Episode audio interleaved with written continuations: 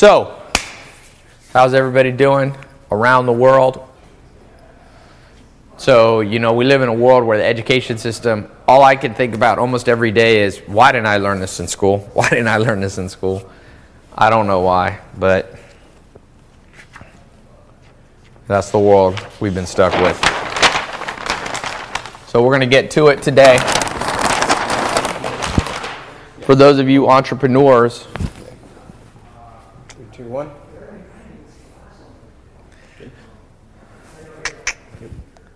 Periscopers, Meerkatters, you're back on. People on my website.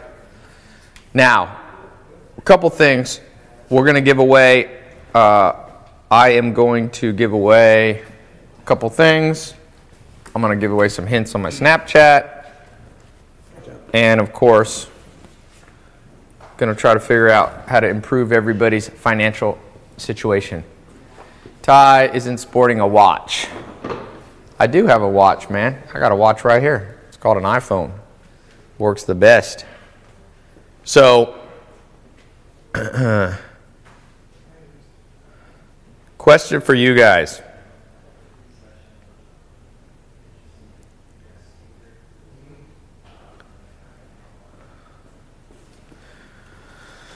Ty, why didn't you iron your shirt? I did when I woke up, but I've been doing stuff today.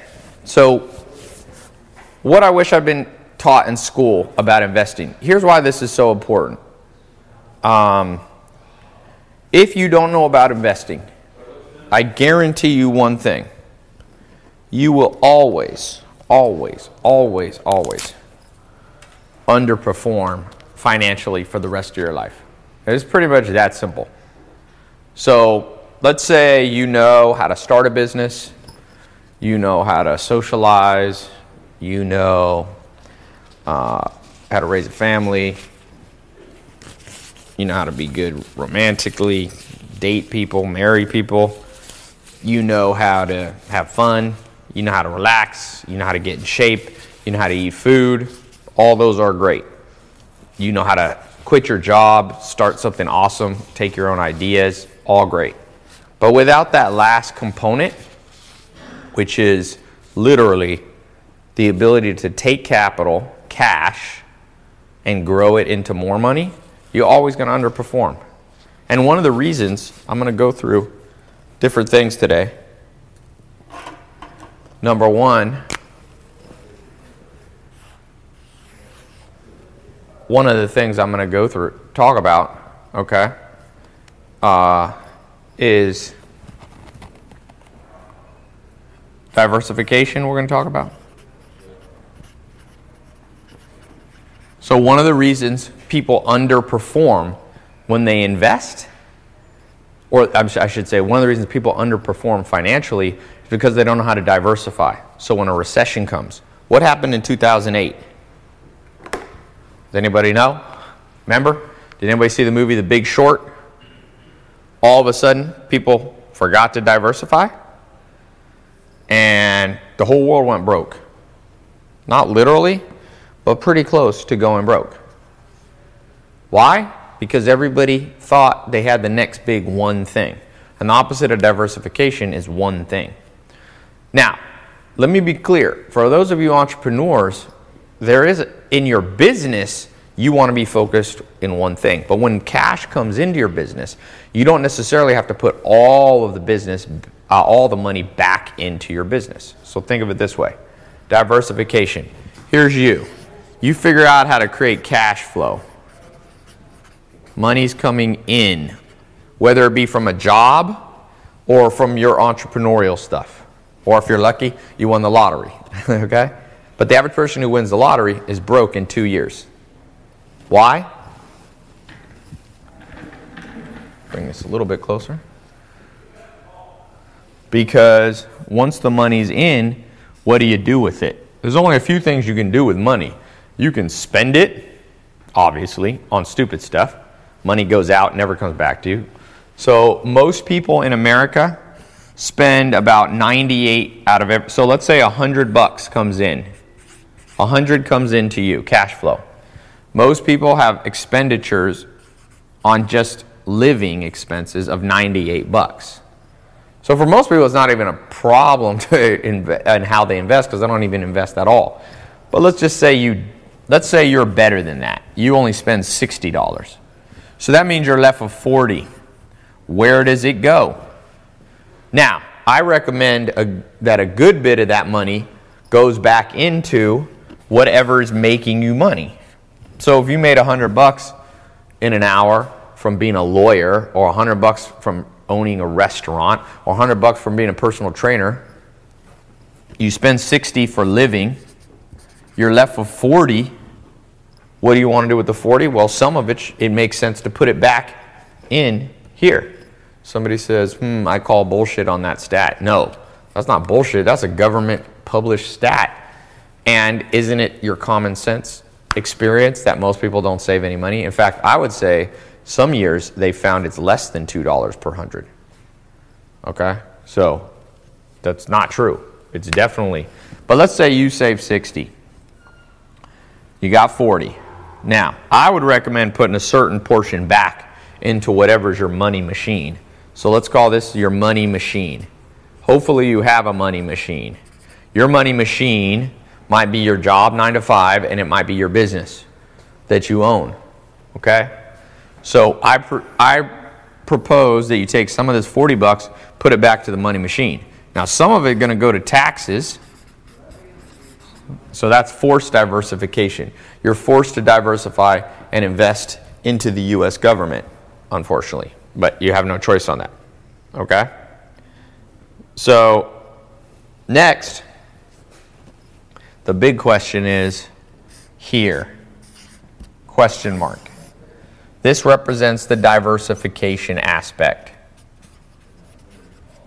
Do you have a diversification aspect to what you are doing? Yes, no. And what is it? And is it the right one? Is it appropriate for you? So we're going to talk about that today.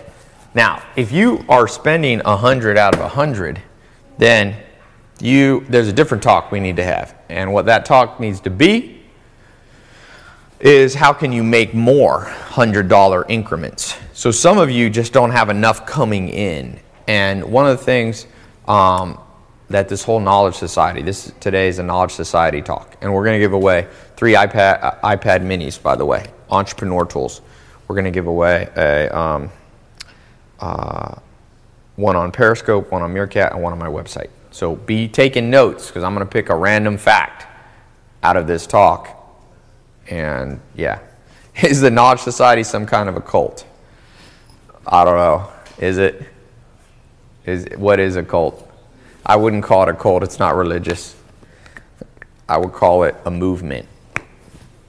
It's funny how people always label things. One of the things um, I, if you guys saw my Snapchat yesterday and also a YouTube video that I posted, a little side note, very important thing about social life that has directly to do with investing. And you, you guys will see this. Um, everybody in your life should do one of two things. Write this down. Everybody should do one or two things in terms of the people they associate with. So we'll talk for a second this is about investing your money, invest your time.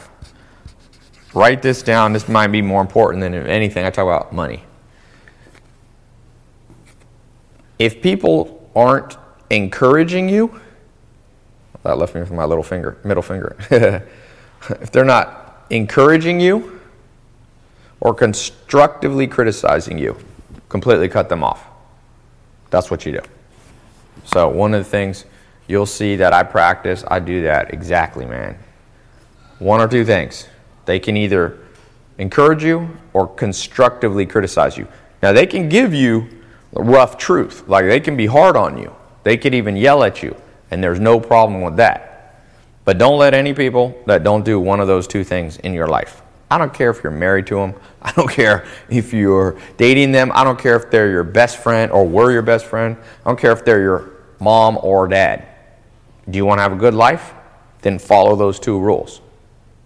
Now, if they are close to you, there's one rule before you're allowed to cut people off, though. One rule. You're not allowed to cut anybody off unless you're offering value first. So, if you have a friend and you examine the relationship and you go, they're not helping you, they're not encouraging me or constructively criticizing me, then the first step before you cut people off is you have to encourage or constructively criticize them. Okay? You have to take the first step. That's the most important. Because a lot of people start cutting people off, and it's like the chicken or the egg. Sometimes people aren't contributing to your life because you're not contributing to theirs. So that's fair. If you're not offering any value to them, then why do they have to offer any value to you? That's very um, entitled of people to think, hey, they're not helping my life. Well, are you helping them? You know? So do that first. First, offer value either by encouraging or positively uh, criticizing. Then, then, if they do not respond to that, then now some people you phase out slowly. Some people you can't cut off overnight. You know, if they're related to you or they're married to you or whatever. Um, so very important, and we practice that on the calls. So all like Knowledge Society, that's one of the rules. All of you that are, you know, becoming part of this Knowledge Society, um, I practice that. When you get haters, you know? Now, if they constructively criticize you, though, you, this is the hardest part. The constructive criticism, you got to keep around. And that's the most painful. So just because someone makes you feel bad doesn't mean you should cut them off.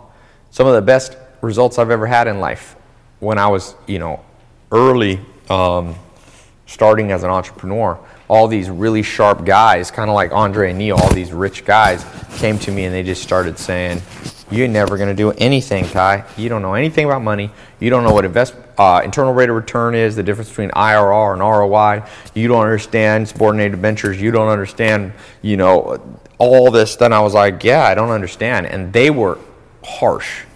So it was almost didn't feel like constructive criticism. But that made me say, Never again. I'm never going to let myself be in a place where people can criticize me like that. So, um,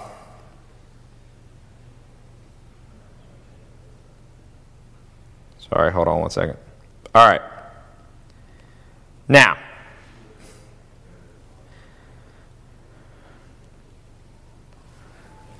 when it comes here to this subject, the reason I was just saying that is because a lot of times as you do this and you start to change your life, you're going to get a lot of flack from people. So you have to decide who to keep and who to cut. Okay? So back to this time investment, money investment. For those of you who don't have enough to live, you have to make more money and cut costs. There's no other mathematical or logical solution. That's it. You can either make more or spend less or do both. Pretty much what you got to do.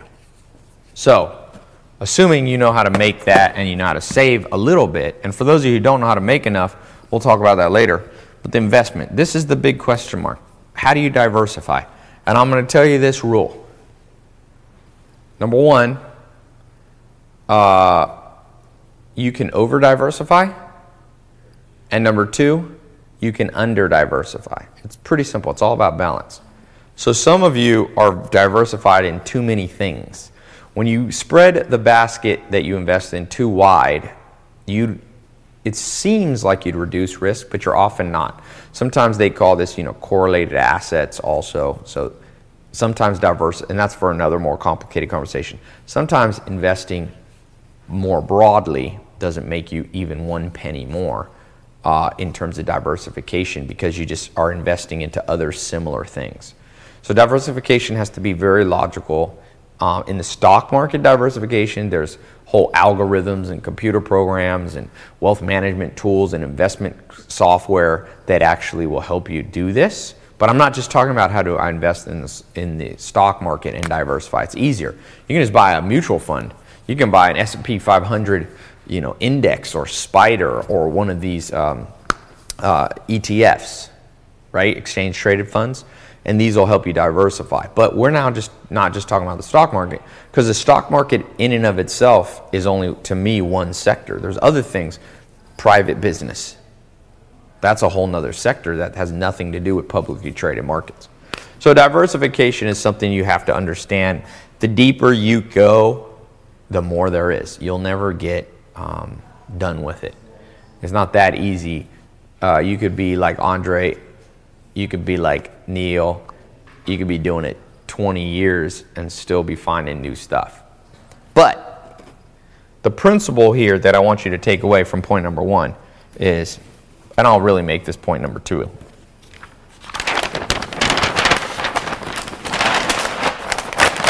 And people don't think this is possible. You can over and under diversify.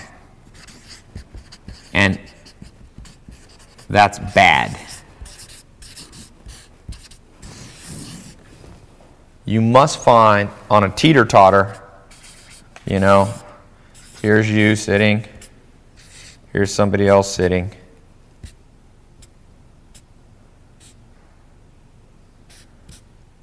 You got to be able to balance the thing right. And I never see people really balancing it, and people don't even talk about this.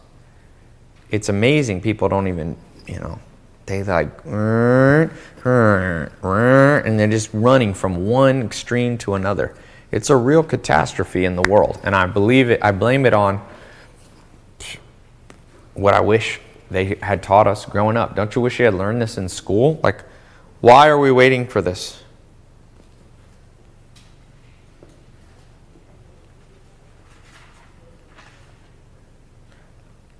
Sorry.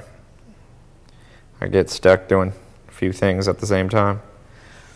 So, for each of you, where are you right now? Let's do a little survey. Who's under diversified and who's got their hands in too many things, over diversified? Let's take a little quick sample. Who's over? Who's under?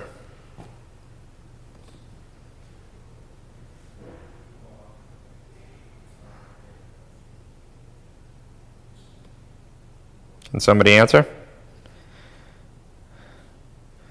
Who's over? Who's under? Over, over, under, under, under, below. Both. You're under and over. I don't know how that's possible, but slightly over diversified trader 21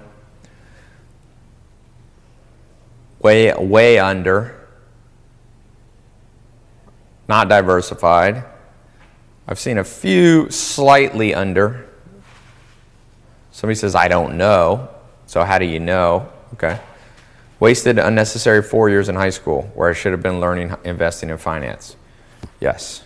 So it looks like here's somebody c. Bajarano says over way over diversified. Okay. That's good.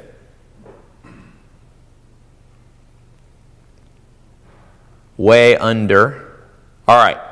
So it looks like 8 to 1 over under diversified. Okay, cool. Now let me ask you one last thing. Who, going back to the page of 4, who here is actually investing? Every year or every month? Who has extra left over? So just say, I am investing or I'm not investing. Who's investing and not investing? On my website, under, under, under. I am investing, not investing, penny stock trader, I am investing, I am investing, not investing, I am investing, I am investing, within this week, I'm investing. Okay, so it looks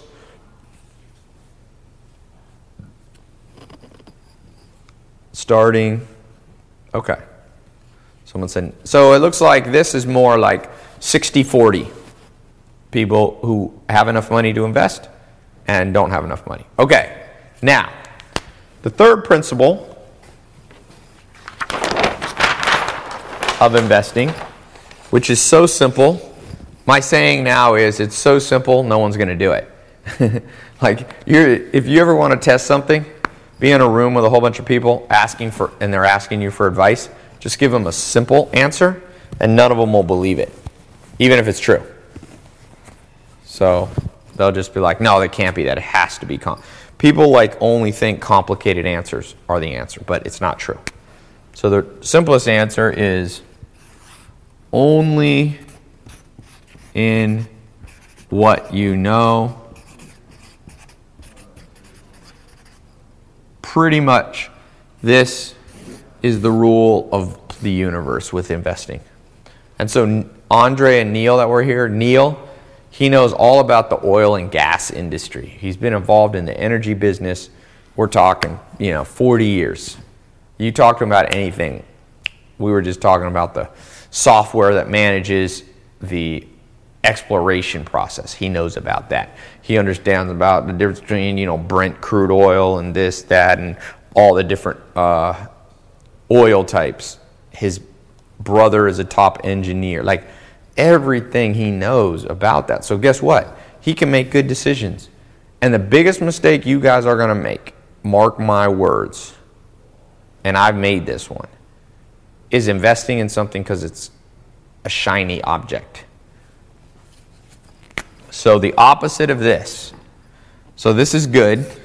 The opposite, which is that's a thumbs down, is I call it shiny. Let, let me actually make this number four, sorry.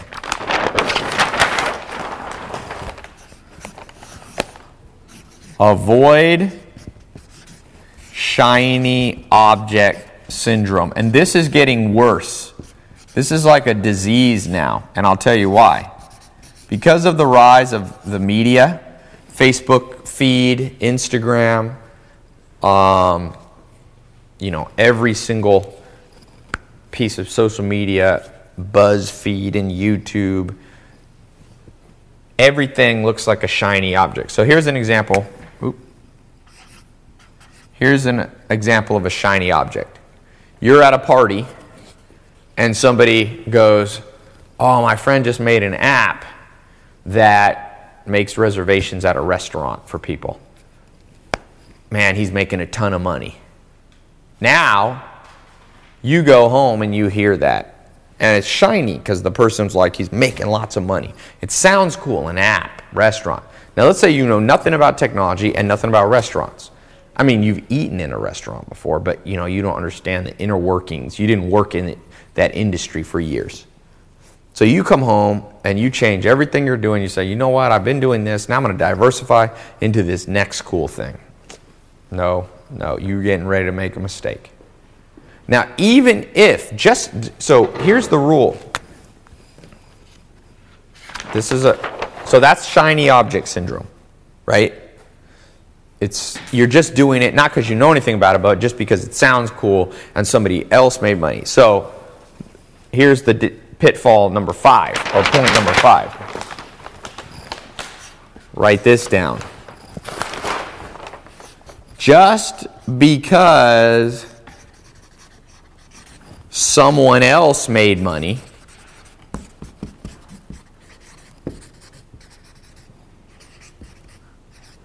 doesn't mean you can. Now, when we apply this to athletics, it's obvious. When you watch Michael Jordan or Kobe Bryant or Messi or Ronaldo or, you know, uh, Tom Brady as pro athletes, you don't go, hmm. Now, it is a shiny object, it's cool, but you don't go, you can do that, do you? I mean, I don't. When I see them, I'm like, damn, respect, I can't do that. But when it comes to business, people always go, oh. You know, people go, oh, I can do it. Why? It takes skill to do stuff. Just because somebody else made an app in the restaurant industry doesn't mean you'll know anything about it. So, this kind of train of thought is what gets people in trouble. Just so if you see somebody talking about gold, a very common thing, people talk about. You see somebody talking about real estate and about all the money they made. Who cares?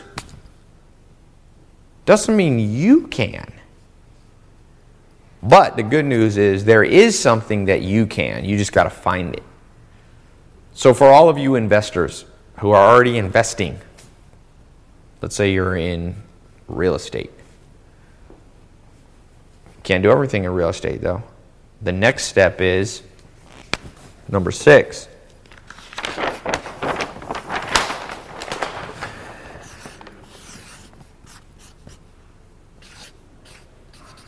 And these words you never see. And I'll show you how powerful these words are. So there's two things. This is good, focused diversification, and then there's scattered. This is bad. Focused. So just because people have this idea that diversification, let's just say right now you won the lottery. Somebody handed you a $100 million. Boom. You get a 100 million bucks. Now you got it. Okay. So you take the $100 million, and what most people do is anybody that comes up to them. This happens to most pro athletes and most lottery winners. The average pro athletes and the, av- and the average um, lottery winner, they are broke within two to three years of, re- of getting their money. And in sports, you know, retiring. Almost all of them. I mean, there's, there's homeless people. I read a story about a homeless pro athlete. I think it was a basketball player. He had made whatever 50 million bucks or 10 million bucks or something, and now he's sleeping in his car. That happens over and over, and I'll tell you why. Because they have the idea right that they should diversify, so they go, I'm going to diversify. But, but, but, but, but, but, they did scattered diversification following shiny objects that they didn't know. So some friend came to them and was like, Yo, man, I'm opening a car dealership. You want to invest? And the basketball player was like, mm, Okay, sounds cool. Because they say, Yeah, my friend has a car dealership and is making 50000 a month. We could do that too. So the person goes, Okay. Boom. Somebody said, Yes, Ty, I met a former NFL player, football player, American football, who worked at a warehouse with him, with the person commenting here. That story happens all the time. It happens to people who inherit money, their money. It even happened. I have a friend here, I won't say his name in LA. He sold his company at 28 years old for like $18 million. And guess what? Sold for like 18 mil. Guess what happened? Somebody came to him said, "Let's buy real estate." And in uh, out in the desert between California, LA, and Las Vegas, they said this place is going to blow up. It's between LA and Las Vegas. They they really gave him a shiny object. They're like, "Look, this was like in like 2000 whatever, 5 or 4 or something." They're like, "Look, man." And so he put in whatever, 2 million dollars or something like that. And then they came to him like, "We need more money. We're building. We're almost done with the houses." So he ended up putting like 8 million bucks in. So he sold his company I think for 18 million roughly. With taxes, okay, he was probably left with, you know, 13 million, I'm just going to guess, depending on whether it was in ordinary income tax rates or capital gains. So let's say he's left with 13 million. I'm kind of guessing here. Uh, and then he spent, you know, he bought a house for himself and some stuff like that. So he spent like four or five million. Okay? So then he was left with like eight million or nine million, and he spent that all in this one investment. Well, guess what happened? 2008 came, those places were worthless. He had chased a shiny object that had made other people money in the past, but he knew nothing about it. Somebody said, Was he conned? No, he wasn't conned. Those people that were doing the deal with him, they were trying to make money for real. They had money in the deal too. Not everybody who loses their money is tricked out of their money. You know, they're not conned out of their money. He, it was a real deal, but we know what happened 2008. Just the housing market dried up. They had overbuilt. That's basically what happened. If you overbuild and there's not enough people to live in the houses, the basic laws of supply and demand eventually kick in. So he was scattered. What he should have done, he had made money in the advertising world. He had built a media company and sold it for $18 million. What he should have done has been like, I know a lot about media. Let me go ahead and take eight, my $8 million and invest 200 grand in this business that my friend's starting in the media business. Let me, or even related businesses. Now, if he wanted to learn real estate, what he should have done instead of taking 8 million, he should have taken you can take a small amount to learn a new industry. So maybe he took 100,000 and bought one house and tried to flip it and renovate it. Put 100 grand down, blah blah. blah. So there's a way to transition into learning new things, but you got to do it small. He should have put focused on what he knew. And he has no money now. I mean, he I think he's back to working at a job now. I, I saw him the other day at a Laker game. So, for each of you, I'm telling you, this scattered shiny object syndrome is a freaking, it's so widespread of a disease that people don't even realize that they have it. Like, so many people have it that it seems normal. So you got to go the opposite way. When the whole world's going right, you start going left. And that's really what this call is about. This is what the Knowledge Society is about. You know how the whole world is going? The only time that they read, the only time they learn is in school or in college. But that's not lifelong learning. You're now part of lifelong learning. Every day you get a little bit smarter. Every day. I'm part of Knowledge Society. Every day I get a little smarter. Today, I lock away in my brain a few little tips. Talking to Andre and Neil, talking to you guys, reading these comments reminding myself of these things that mentors taught me about focused. So you can diversify, but it needs to be with some real constraints on it. They call this, by the way, and this is point number seven. You have to understand something called bounded rationality. Okay? So, bounded rationality. What is that? What that means, scientists started trying to figure out how the human brain works. And what they found is that naturally, you know why people are racist? I'm going to tell you why people are racist. Okay? Um, it is because there's a there's a, a little glitch in our brain, and that glitch used to work well 10,000 years ago. So let's say 10,000 years ago, you lived in a tribe. There was 100 people. There's a good book on this by a guy named Stuart Diamond. No, not Stuart Diamond. Uh, Jared Diamond. He won a Pulitzer Prize. He's a UCLA professor. He's one of the most respected uh, authors. He wrote a book called The World Until Yesteryear or Yesterday or something. And he says, even 300 years ago, if you walked five miles from your house, the awe. Oh, you want to come in and say hello? Speak. Cool. This is my buddy Jack Hi. coming on. How you guys doing? For those of you who like basketball, he's one of the top college basketball players in history. You can look in there too. Oh, here, okay. He played University of Miami. He's got his jersey retired. He had the ACC three-point uh, record. Record was it record or percentage? Yeah, so three-point field goal percentage in ACC history. So. Yeah. And he got drafted by the Spurs, and now he's a big business guy. So he's over here talking on some cool business stuff that he has. So chase your dreams, connect your network, and when it seems oh, there's main people. Sorry, yeah, main people, yeah, secondary people. Okay. Yeah. if I could say one thing, I would just say you know, if I could say one thing, I really say you know, really chase your dreams and stick to your own vision. You know, a lot of times as as people as humans, we have these creations and only thing stopping us is ourselves. And uh, really chase your dreams, man, and build a great network and monetize your networking, make it make sense and enjoy life and have fun with it. I want to have you come on talk one of these times. He's one of the master networkers out there, dude. He's like friends with all the Lakers, friends. With, I mean, it helped that he played in the NBA, but Definitely helps. you still a lot of people play in the NBA don't have the network you have. Yeah, your network is really your net worth. I know it sounds cliche, but it's it's really true. You know, when you're able to connect the right people, like we just talked about, doing favors for people, not asking for something, doing something for them. Um, I don't need anything from people, but I want to see everybody win. I'm a winner. We all yeah. should be winners. We all should want to be winners. Yeah. Thank yeah. you, man. Thanks, he beat. We played some pig. He beat me. He had me scared first game. I won. We'll show that footage. The first game was the first game was close. I'm not gonna lie, I was sweating. He was sweating. He was like, I don't know if Tai could play, but but the second game he put me to sleep. He uh, he nailed some one footed. You hit a half court shot Yeah. on his first shot. So, nah, nah, he's good, man. You don't get the ACC record for nothing.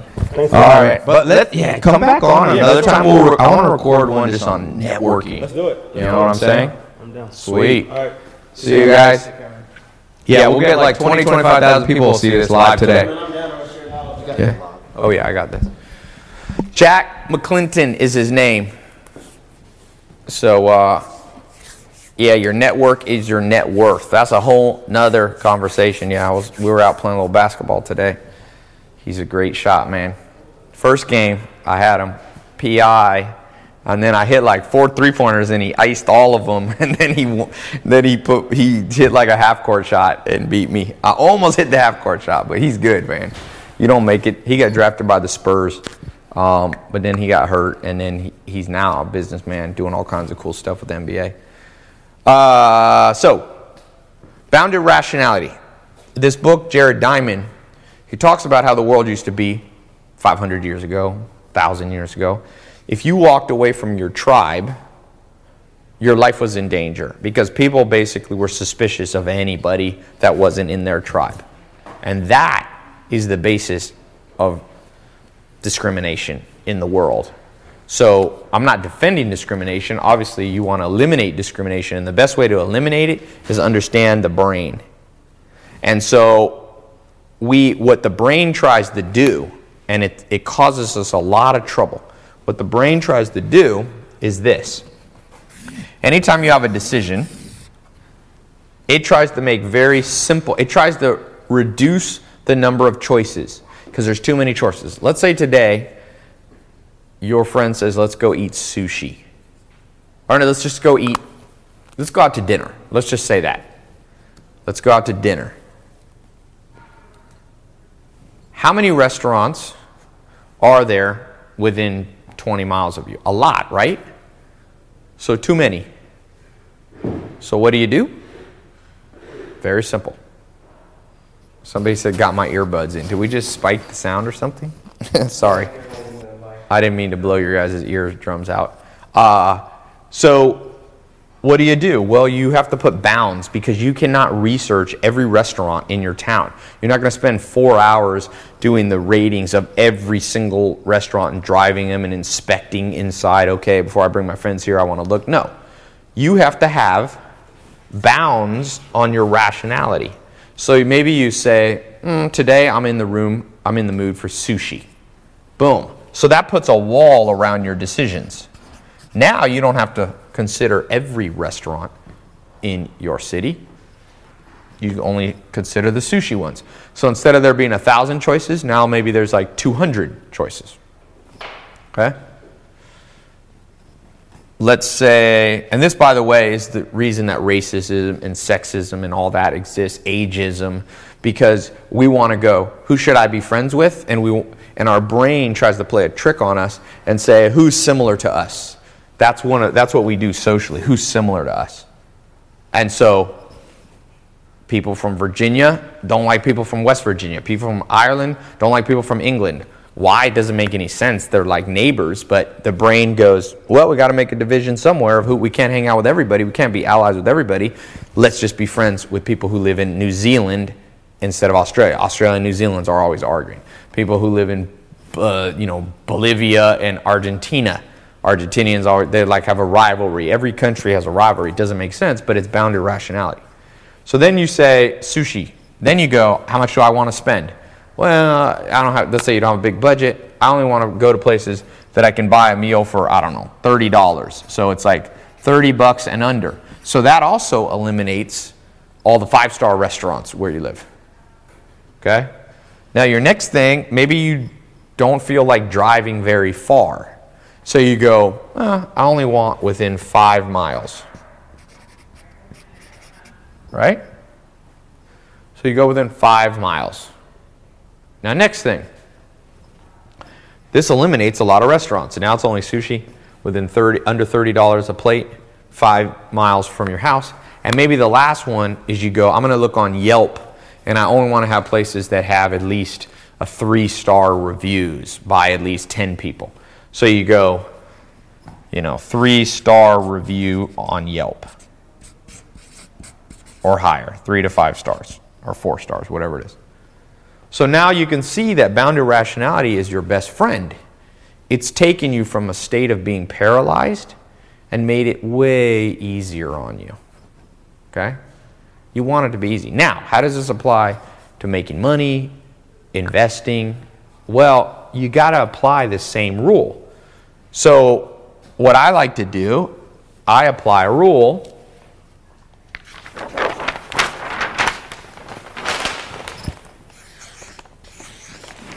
So, the rules of investing, we've already talked about some of them. This will change your life forever if you remember. Oops, let me not do it so broad. So here's your square. So, rule number one for me is do I know it already? So, experience level. So, I'm more likely to invest in things that I have some past experience to base my decisions off, to be smart. Number two, I go, Am I curious about it? So many people want me to invest in stuff, and I'm just like not curious. So if I'm not curious, I don't care how much of a shiny object it is. I don't care if it's a $1 trillion industry. There's lots of $1 trillion industries. Finance is 1 trillion. Banking is a trillion dollar industry. Life insurance is, a, I think in the US, and assets is a 5 trillion. Is it 5 trillion in life insurance? Some huge number like that. Um, maybe that's with annuities and everything. So for me, what am I curious about? I don't want to invest, you know, like oil and gas. I haven't invested in it because I'm not super curious about it. Maybe that'll change over time, but in the I haven't been before. Okay, so what other bounds should you put? You know, I, here's one that I have. Sorry, ignore this line. Could I see myself doing it for 20 years? Why do I say that? Well, because to build real mastery in something, the more years, the better. Right? So, is it something that I could see myself doing for 20 years? If the answer is no, then I probably won't pursue it. Okay? Do I know it? Jack was just here, the basketball player that was just here, and we were talking about a potential investment that I might do. And I, I always got to run it through these things. Do I know about it? Am I curious about it? Could I see myself doing it for 20 years? Even though I might not do it, you might flip it. You might flip it in a week. I bought a company last year and sold it in one year. Or actually, even was it one year? 14 months or 15 months I held it. So, top of the square says, Am I curious about it? Now, what's the last one? I'll tell you what the last one is is it worth my time? So you got to know what your time's worth. And it changes. Some of you, right now, if you were making 50 bucks an hour, you'd be happy. That's about six figures a year, 100,000 a year. Um, some of you, if you make 20 bucks an hour, you'd be happy. Some of you would only be happy, uh, you know, a thousand bucks an hour. That's more like, you know, seven figures, right? So, what's your number? So, for me at this point, I've done different levels of businesses. I'm not as interested in businesses that can make $500,000 a year. I've already done that. You always want to go up, right? So, is it worth your time? And this, this answer will change over time. If somebody goes to Bill Gates and says invest in this business, it's going to make you an extra 40,000 bucks a year. He has his bounded rationality, he has his own rules, and he's probably going to go, "Nah, not worth my time." This by the way is called this is something that I kind of invented taking the best from different parts, right? It's the investment cube, I call it. So this is the cube of investing or the square, you can call it investing square. So, whenever you have opportunities in life, just draw out on a piece of paper your investment square. Now, there's other criteria too, okay? But I like this investment square or cube. I like the word cube better for some reason, even though it's not really a cube, it's more of a square. Or it could be a rectangle. It can't be a circle though, because there's got to be four. It Can't be a triangle. If, that's see, all those years in geometry in school do us a lot of good. We know what a triangle is. We know what a square. Might even know what an isosceles triangle is. Uh, what I wish how this could have been one class in school. And by the way, to make effective education, it can't just be this on a chalkboard. You have to inspire people. And so sometimes people are like, Tai, why do you post, you know, stuff of your lifestyle on videos? Well, because I want to inspire myself and maybe it inspires you to see the other side. Because I've been on this side where you don't have any money, and I've been on the other side. And there's advantages. There's cool things about both. When you're broke, there's some cool things. Sometimes I, it's funny, whatever you are, you think about the other side. I remember when nobody knew who I was, and I was like, it's kind of nice sometimes. There's a lot of annoying. I was talking to Mark Cuban about this when he was here at the house last month, or was that last month? I think last month. And he was talking about like, for Mark Cuban, his life is annoying sometimes because he has to worry about is this person trying to become my friend to steal from me, trying to exploit me, trying to sue me. Like, so life in general to me is all about enjoying wherever you are, but always progressing, right? You, you, it was fun being five years old. I remember when I was five years old.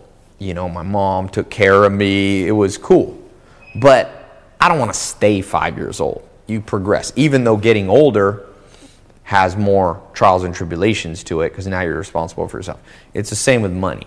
So, wherever you are on the money scale of life here, um, as you try to progress, you need some rules, or else you're going to get lost, man. You're going to get lost.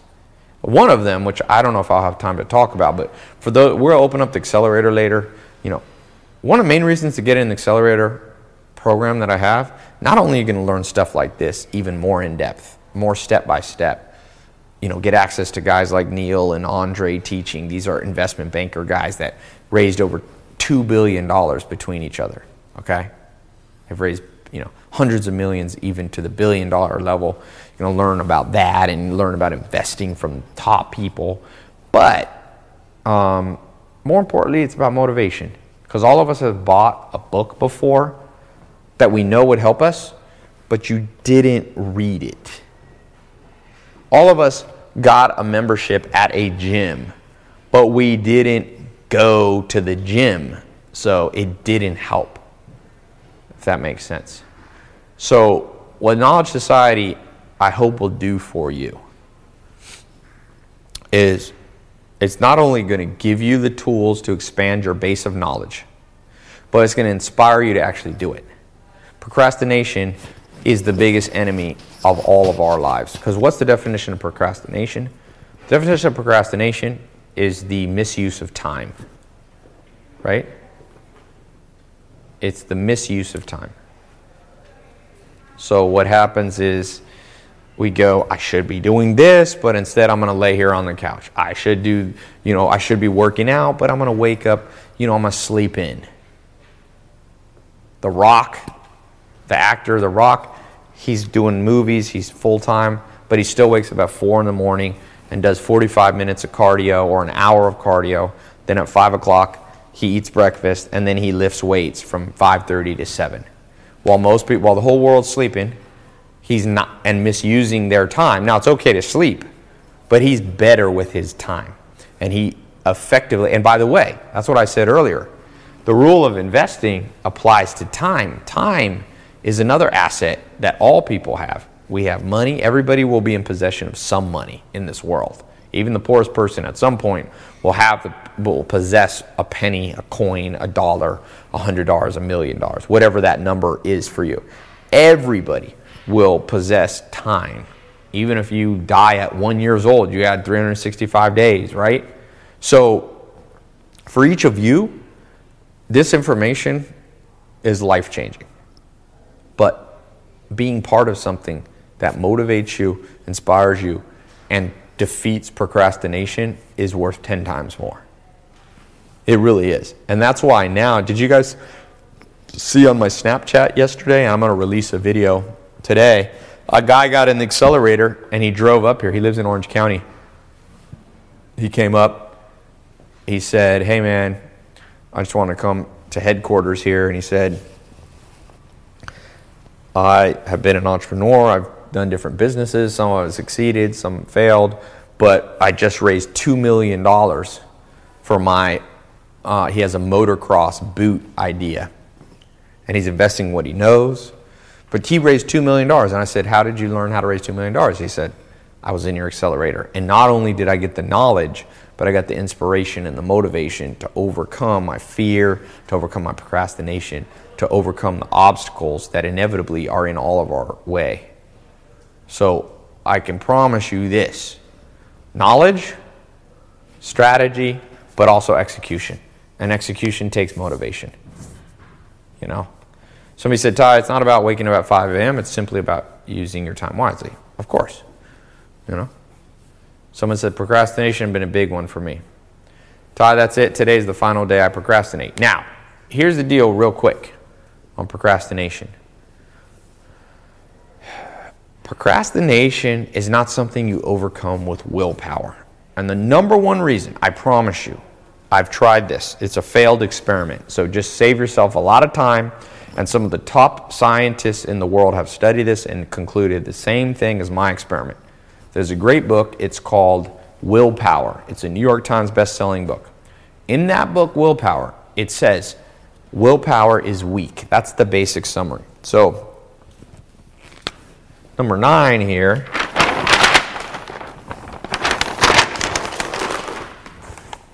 you must understand that to do everything we talked about today, which includes invest wisely, to diversify, to focus, to not have shiny object syndrome, all those things, you have to understand you can't do it alone. And so, what this book says, you can look up that book. It's literally called Willpower. What's it, who's the author's name of that book, Willpower? Um, so a lot of people are like, like this person said, today is the last day I'll procrastinate. Yeah, I don't know. I don't know. That's kind of like this an alcoholic sitting in a bar saying, you know what, this is my last time, this is my last drink. No. Alcoholics, the definition of being an alcoholic is somebody who they call it a disease, I think is what they, they call it now, meaning you can't help yourself. If you go to a bar and sit there, you're going to drink. So people in the 12 step Alcoholics Anonymous program, they make a vow that they'll never put themselves in that environment. So they have to change their routine, they have to change who they spend time around. The book's by John Tierney and Roy Bauman. Baum? Baumeister.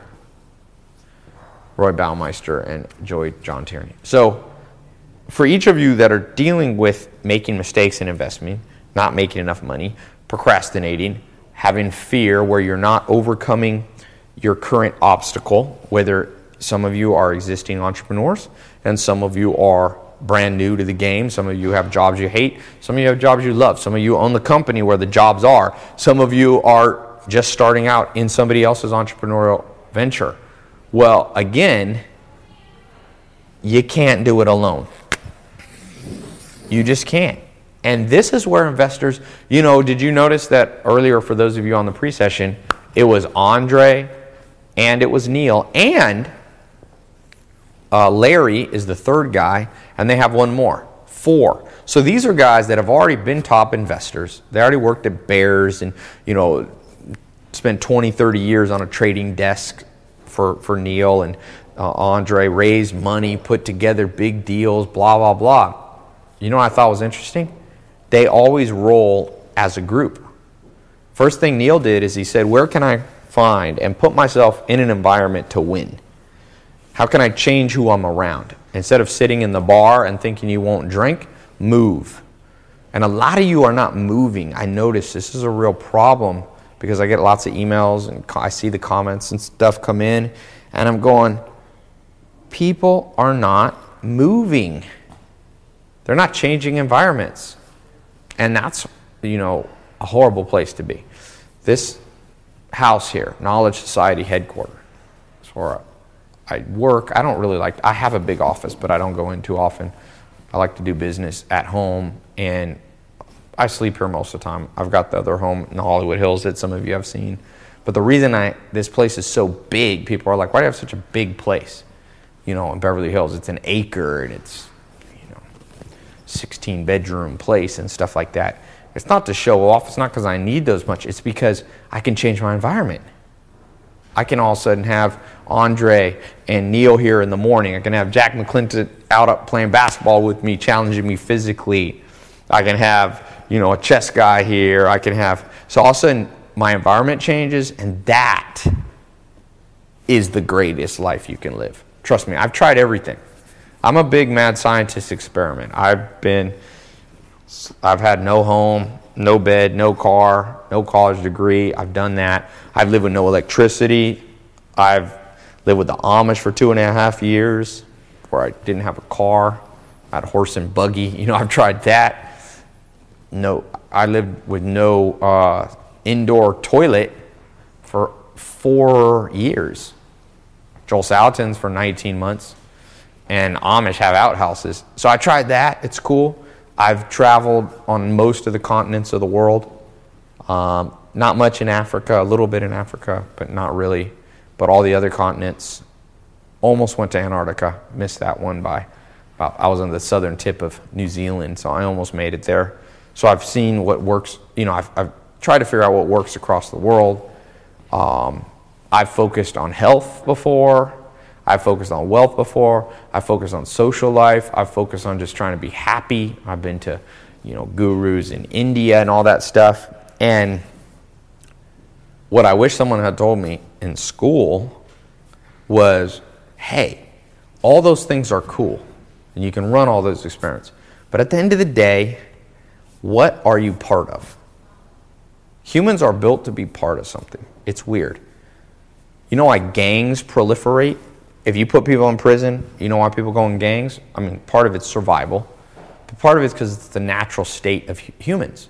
You know why people, um, little kids, and people think, oh no, discrimination and, and, and ex- elitism is only learned as an adult. No, it's not. Look at little kids. You put five year olds together in a room. Now, kids aren't always racist by skin color or, or uh, but they do start to discriminate in one way. They're like, oh, that's the weak kids, and the bullies start to make fun of them, and the cool kids. So this segmentation of our life starts to happen at, at the youngest age because it's a survival tool. The problem is we don't do it right. You don't want to discriminate based on skin color because skin color is literally melanin in your skin. That's what it means.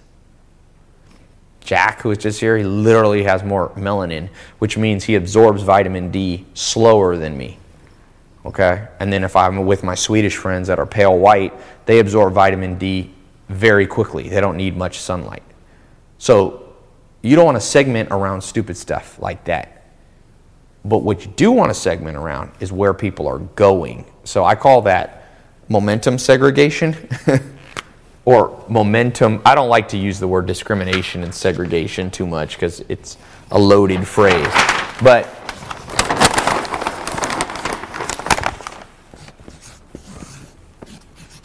momentum uh, separation. So you must separate yourself and separate your life into momentum classes. So you don't want, I mean, I highly, I'm not just saying this to be politically correct. I'm literally saying you don't want to segment people by skin color, gender, whether they're gay or not. And I'll tell you why, because you'll make a huge mistake. Because you want, because it has very little to do with momentum. What you want to segregate and separate by here's you at the top of your life, here, your pyramid. You want to have the people that are going reverse momentum, and the people that are stuck, and the people that are going forward.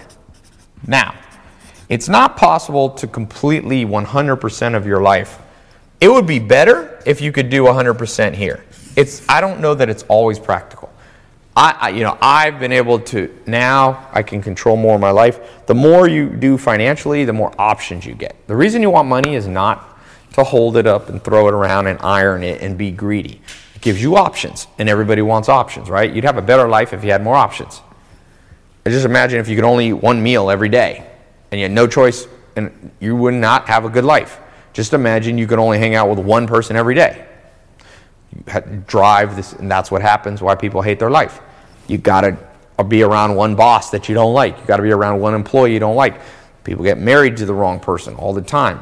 Probably is at least 50% of marriages they married the wrong person. A lot of marriage issues are just two people with the wrong people.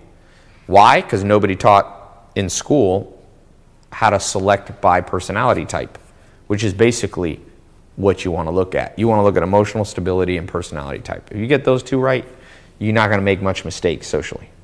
Personality type is called psychometric typing. There's tools. Hexaco is a tool. There's all kinds of, of tools. Hexaco is the most cutting edge personality typing system used by, you know, high up academics.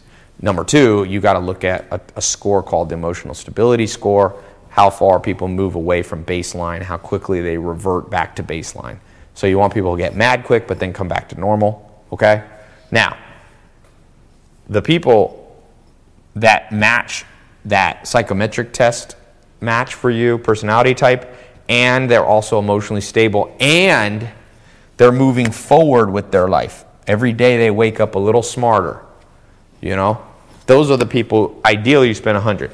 Now, what happens is you got people stuck. They're not really going backwards, but they're not going forwards. And then these are the worst class, the reverse people. You pretty much have to let them go.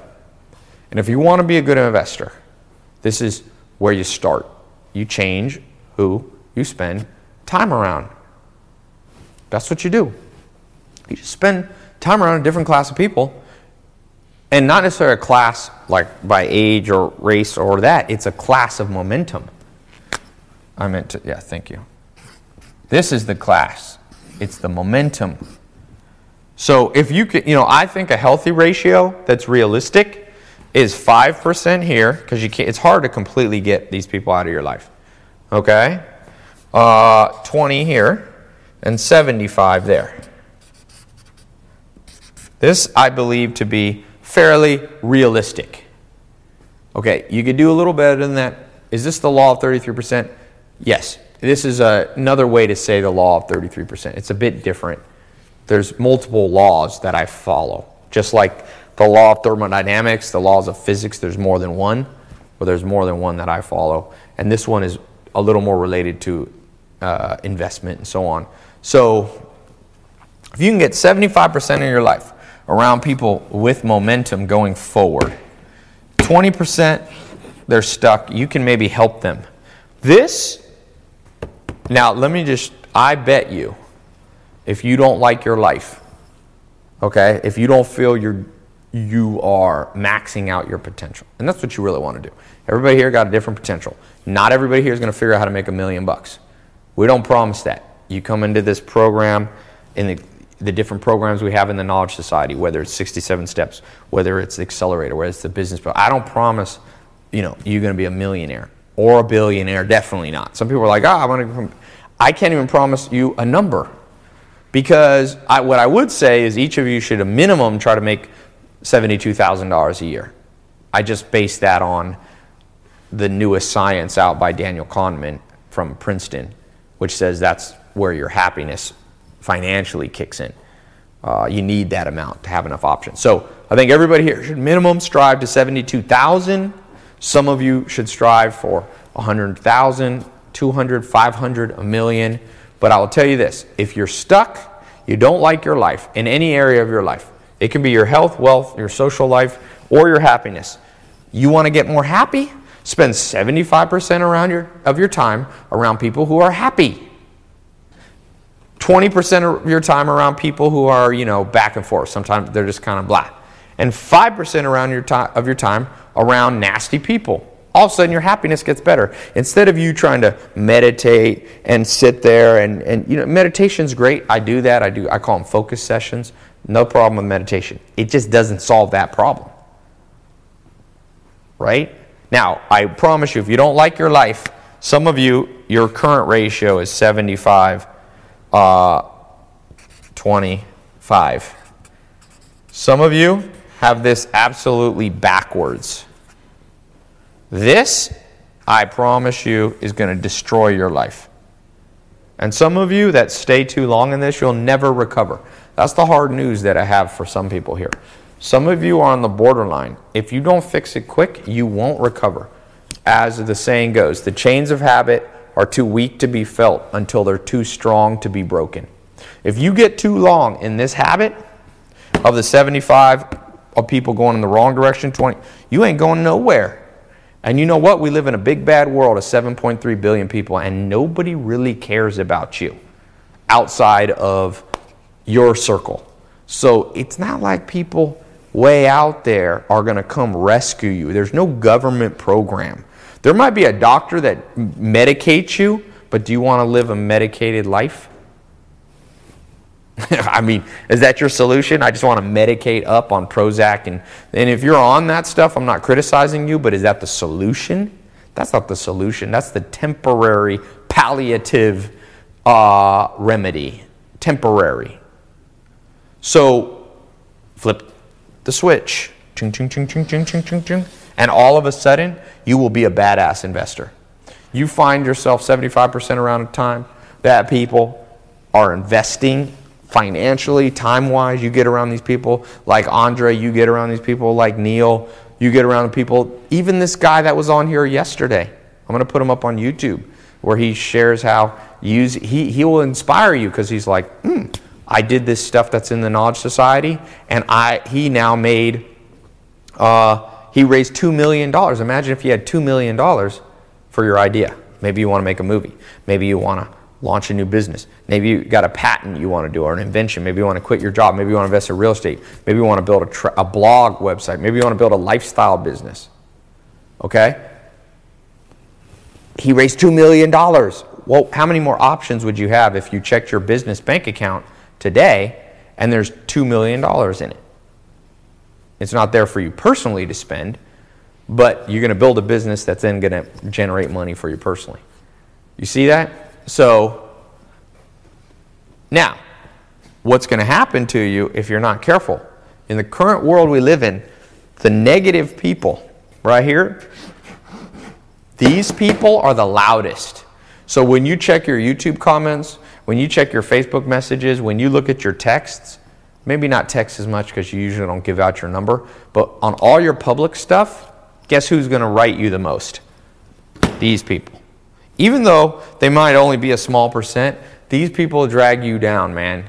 And I see it, you know. I this year I just passed 400 I just looked at my one of my YouTube channels today. And we just passed I'll show you guys for all of you skeptics. I've never shown this before, but I'll I'll show you. It's pretty interesting. So, in the last 1 year, Okay? One year, 417 million minutes of my videos were watched. Can you see that there? Yeah. Come in. Do you see that number? It's set to one year. Forward, I'll show you. I'll come back. Can you see it now? Good. So in the last one year, you saw it? You see the number 417? Here, how about now?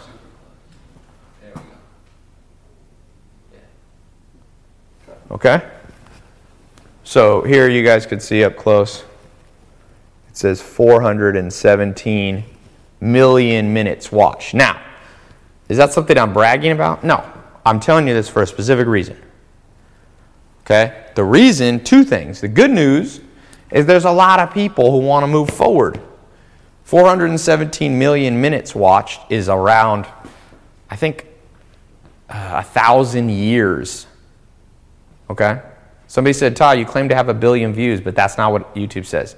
That's because a lot of my videos I haven't made public, all of them. Some of them are unlisted. Mr. Huge Basketball, or that is my answer to you.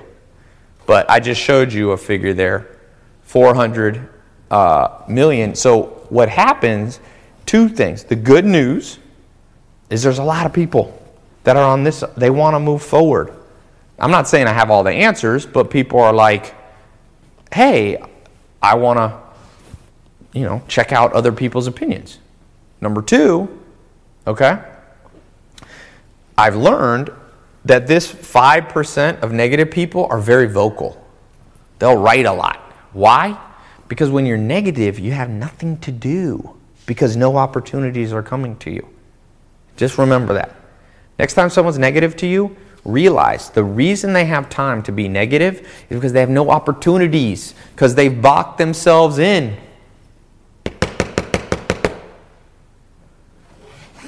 These people have no opportunity. Opportunities don't come to nasty people. Just trust me. I'm behind the scenes on big deals. The people at the top are nice. Nine out of ten. I hang out with a few. I've hung out with a few celebrities this year that weren't super nice. Out of a hundred, 95 of them are the coolest people you've ever met. People like I went to dinner with Chris Paul. Chris Paul's like the Chris Paul's, you know, eight-time NBA All-Star. You know, he's amazingly nice. You're almost like, is there some catch to this guy? Is he tricking me? No. Uh, Will Smith. Got to hang out with him just for a little bit. The nicest guy ever. He's ni- that's probably the nicest guy. And it's Will Smith. You're talking A list. Now, who are the nasty people? People with no opportunities. Will Smith has all the opportunities, all the options, so he's a jolly old fella. I mean, that's bad. my impersonation by Will Smith takeaway is he's a jolly dude. And then he was there with his wife Jada. Jada's a very beautiful woman. So he's got beautiful women, he's got a beautiful woman, he's got um, a lot of money, he's got respect, he's got fame, he's does cool he just did that cool movie Concussion. He doesn't have time to be negative because he's too excited about what he's doing. Uh, Elon Musk, yes. He Elon Musk is nice. He's just he's more socially awkward in my experience of talking to him. I don't know him super well or anything like that, but from talk having talked to him, you know, one on one, he's a little more. He he's nice, but a little more uh, shy, I would say. So I would put Elon Musk is obviously in this category. Will Smith is in this category.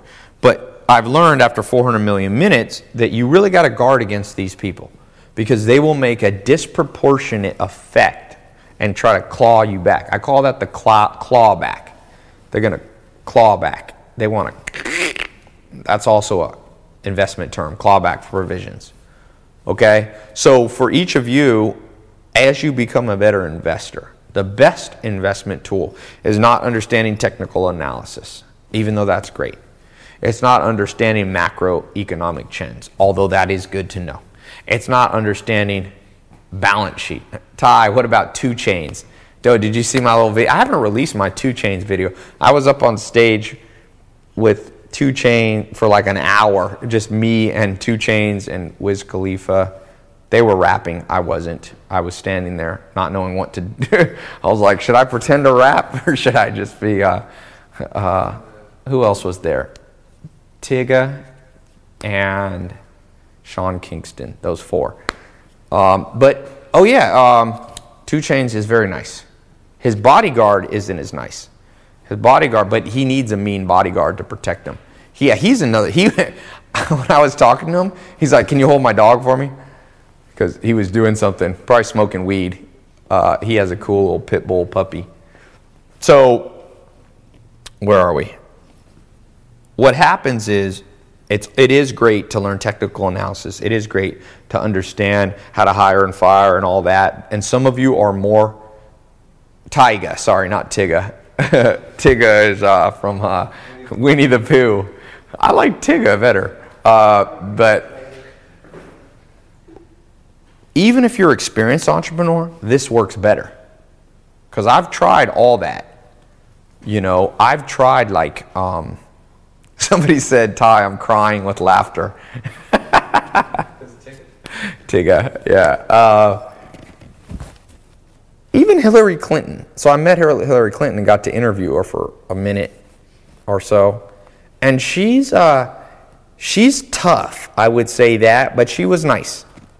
Okay, I wouldn't mess with her much in terms of I wouldn't try to pull a fast one. She's smart to make it that high uh, on what you call it.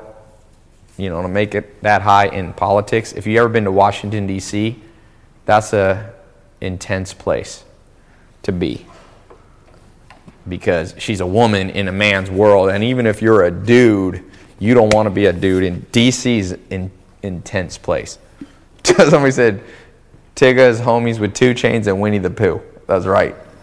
Uh, so I want you guys to get. I mean, knowledge society is about the progress, the moving forward. So how can I change your environment? do we do these live calls? This is a great one. We try to do. I try. I've been, you know, I started out just doing these randomly. Then I started doing them like once a week, and then sometimes I'll do them twice a week. Sometimes I'll do them less. It depends how busy I get. So I can't guarantee you that we'll always be, um, you know, up doing these, but that will help. YouTube, I'm posting a lot of stuff on YouTube. For those of you, I'd say for 20% of you, the most interested, my best advice is go in the accelerator. And I'm not just saying that because I built the accelerator and we built it. I'm just saying that because I built it because it's good. I wouldn't be, it's like people always say, "Oh, you're you're wanting people to do it because you made it." No, it's the opposite. It's it's not good because I made it. I made it to be good. There's a huge difference. I could have made a crap program. There's all kinds of online stuff that's stupid. There's all kinds of education. I mean, most education is mindlessness. If you don't believe me, I challenge you to go to any public school in America right now. Just pick a random one. Don't like pick the best private school in your city. You're a taxpayer, so you can go to public school. Pick a school, flip a coin, the top 10, you know, uh, public schools in your area, flip a coin or rock, paper, scissors, which one you go to, and just show up in any classroom randomly and tell me if you think what they're learning is the best those kids could be learning. I don't think so. When you go into social studies class and kids are learning, I don't know. what the California state bird is, the condor. Is this the most efficient use of humans' life? You can learn that when you're 25. You don't want to be learning how to balance your checkbook and budget your money at 25. Let people learn the superfluous stuff later. Learn, you know, even they make you memorize the capital of every state. Well, that's okay, but it's not great knowledge. Why not memorize this? what the FTSE 100 is. Memorize what the difference between the Dow Jones Industrial and the S&P 500 is. I can see the FTSE 100 being helpful. Why don't they have you memorize? You could have 10-year-olds learning that stuff. Okay? So, eh, it's pretty subpar in the world. So, this accelerator, which is a separate program from what I'm doing now, I'm going to open that up here um, I got a special bonus that I'm going to do for today for the first 20 people who get in the accelerator. I've been doing these little special bonuses. I still, for those of you who got an accelerator last week, I still got to record one or two of those special bonuses, but I'll get those to you before Christmas breaks a little bit. I usually, I wasn't even sure I'd do this today just because it's kind of Christmas breaky time, but I, I, I'm going on, going for New Year's out of town, but I stayed in town to do this talk for you guys today. So, um, the way that the oh, so there'll be a bonus for the first 20 people. I'm not going to give it to everybody because it's pretty cool.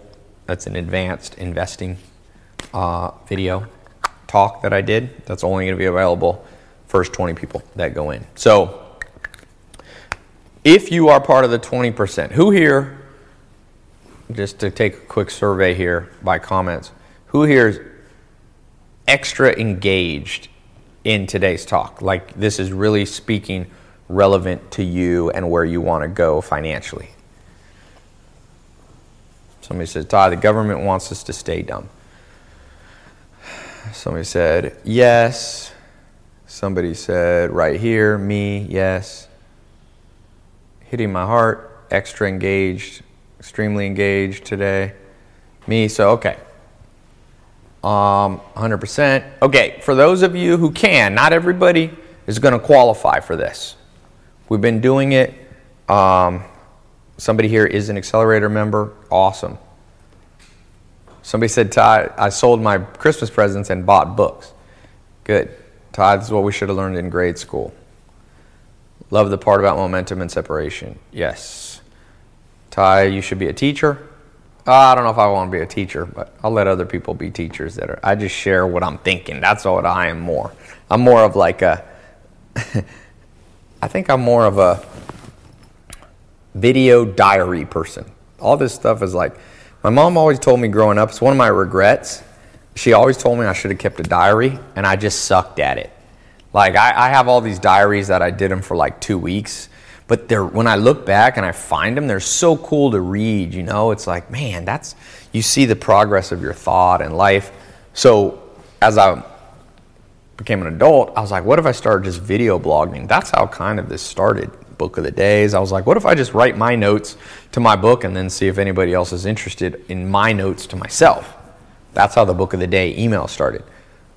These videos here st- started because I was like, what if I just, after every book I read or every mentor I meet in person, I just share it in a video for myself. I record it and document it for myself and I started being helpful to me. And then I was like, a few people are like, "Can I see the videos?" And I'm like, "Okay." And then boom, boom, boom, and then all of a sudden, hundred people liked it, thousand people like it, and then then you're getting 400 million minutes a year watched. I don't even know what that means. It's kind of a bizarre number, but uh,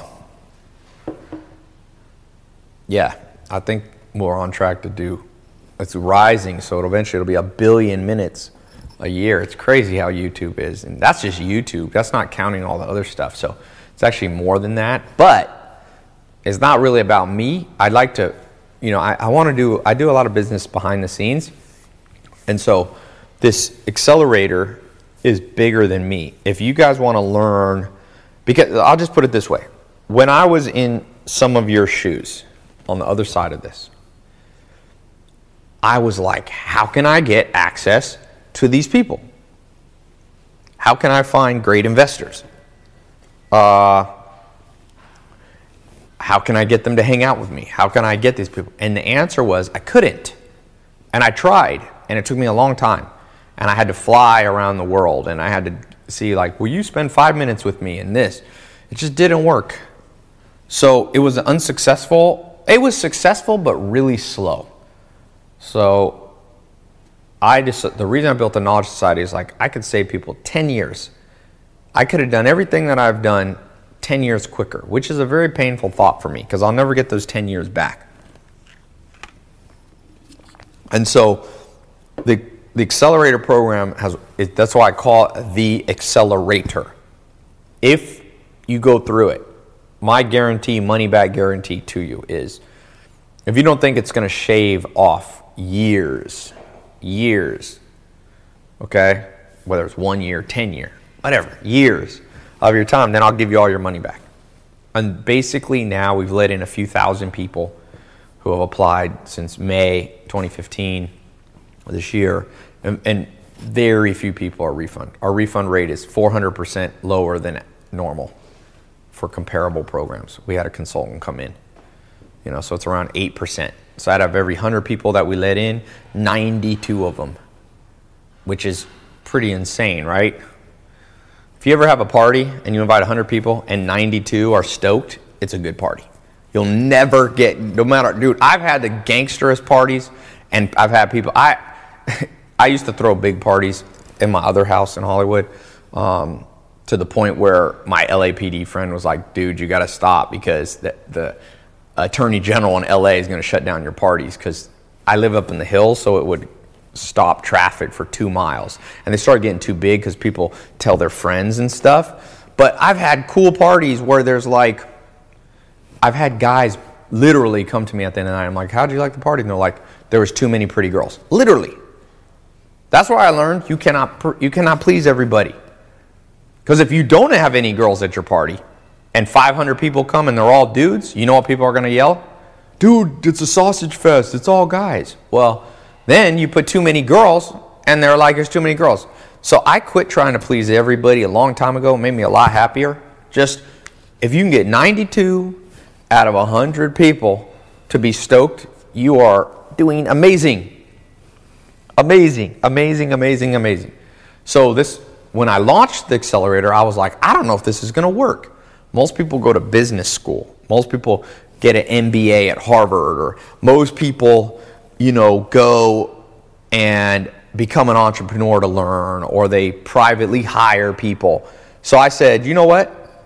Let's launch this. We only let a little, we started it even before May, but that was the big launch. Before it was just in like beta. Then it's what I call the pilot. For me, you have beta first, then I, or pilot, and then you do the next phase like beta or whatever. So in May, we launched the next phase, which were like, I think we let in 100 people or something like that. And then we just let we opened applications up more and more. And now in December, we looked back and I assessed it, and I'm like, this thing we're going to double down on because I, I'll give you a few more investment tips before we're over. But the number one rule for me is once you find something that wins, double down and bet. Now you want to, you got to be a little careful with stock market investing, but because sometimes this will backfire, but not as an entrepreneur. So as I launch this thing, and I see people just like coming. I mean, people are like hunting me down. I did this um, downtown, um, not downtown, uh, Hollywood retreat three weeks ago. Like people flew in from I don't know 20 countries. People literally people just to tell me the story. One guy's like, "Hey Ty, I went in the program. I was selling CDs on the streets of Mexico.